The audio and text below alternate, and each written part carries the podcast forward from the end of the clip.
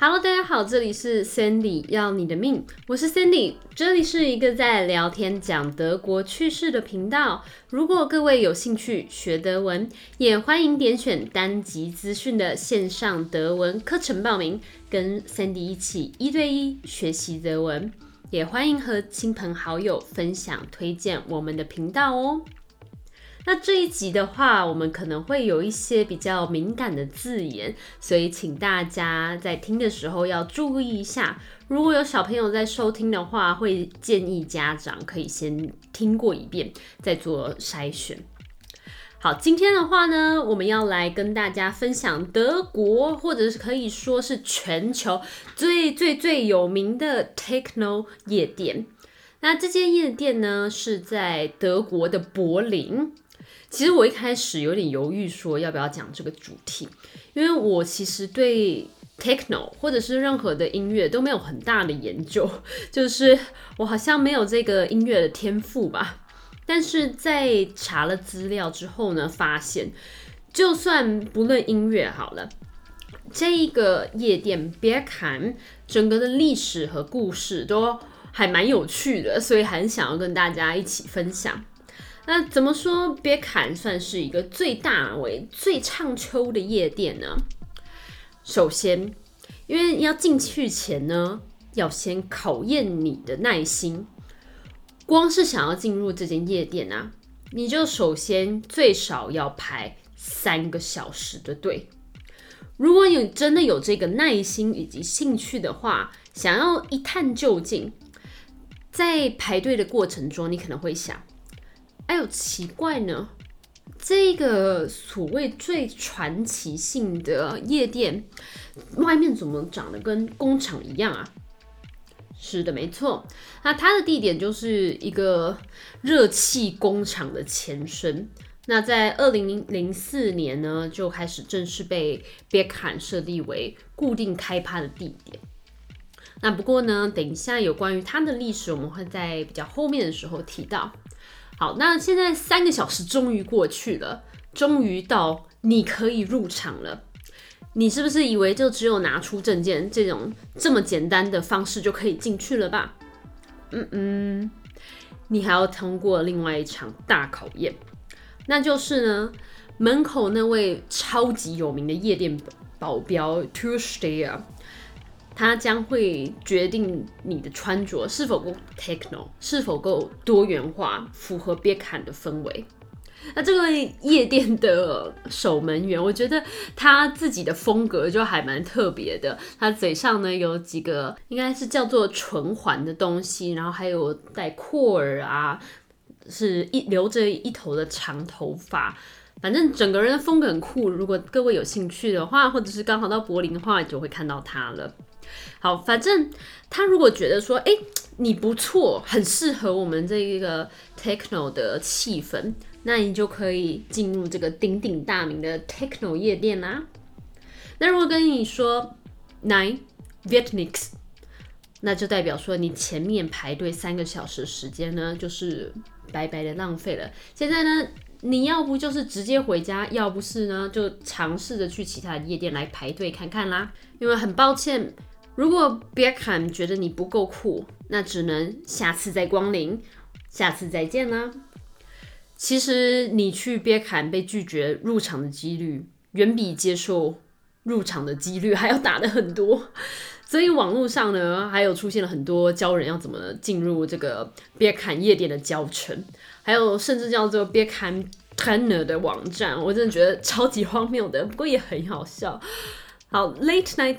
Berlin 呢？这个节目他们有制作相关的影片，你们可以在 YouTube 上面找到，也是非常的好笑。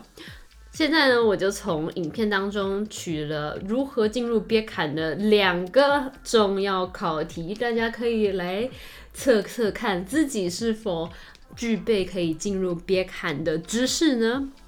好，第一个问题，请问。一个快乐的家庭是否可以顺利进入 Bierkan 呢？Kann eine glückliche Familie ins Bierkan rein？答案是 Nein，不行。啊，为什么呢？因为人太多了，一家四口快乐的家庭可能有太多人了，最好是一到两组，比较容易进入别坎。第二题，请问忍者 ninja 是否可以进入别坎呢？Can a ninja ins Bergheim rein？答案是呀，可以。为什么？因为 ninja 忍者们他们穿着黑色的衣服。对你如果要进入别坎，最好穿黑色的衣服。非常荒谬的这两个题目，不过也是非常的真实的。如果你假设今天真的很幸运，顺利进入别坎的话，请注意，如果你有需带相机、手机的话，你的镜头会被保安要求要贴起来，因为在别坎发生的事情只能留在别坎里面。他们有一句很有名的话：“Was in Birkan passiert, bleibt in Birkan。”请你带着一个开阔的心胸以及心理准备，你将会在别坎大开眼界。为什么这么说呢？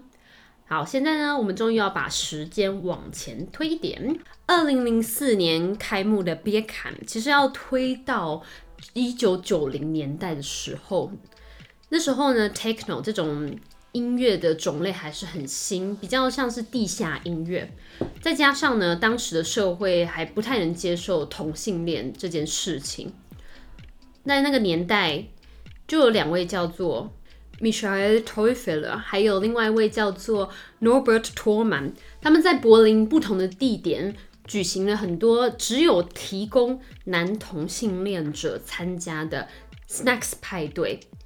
怎么拼呢？如果是以英文的拼音来讲的话，是 S N A X，德文 S N R X 派对。这个 Snacks 派对是什么呢？就是 Techno 派对再加上性爱派对的组合。在当时啊，一九九零这个年代，社会普罗大众还是比较比较相对起来封闭一些的。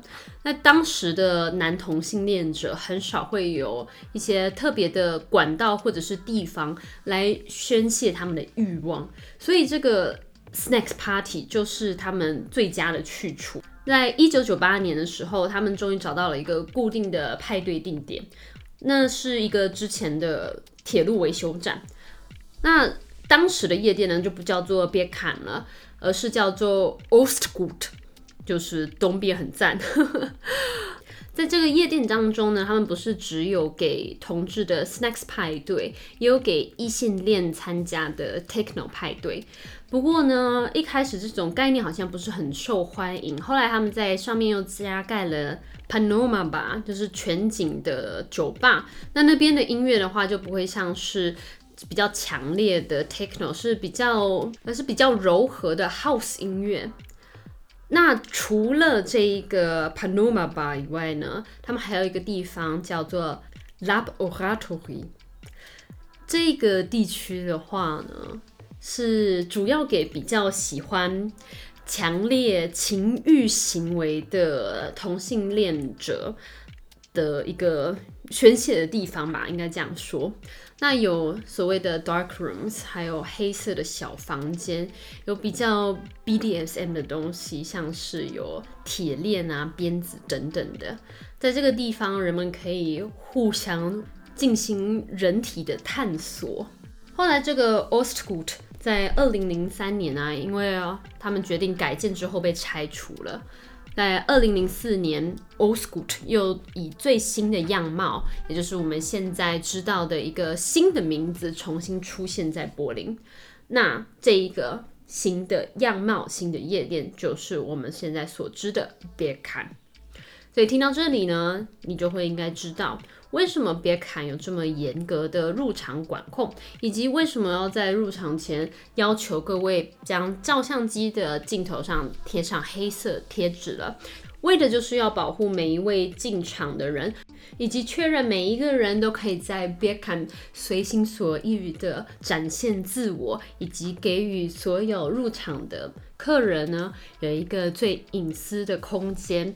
就是别看他们的 motto，他们的标语。Was in Birkan passiert ist, bleib in Birkheim，在别看发生的事情呢，只会留在别看里面。我是从来没有进入过 Birkheim 啦。不过，如果各位有去过 Birkheim，或者是未来也有去 Birkheim 的话，欢迎跟 Sandy 留言分享。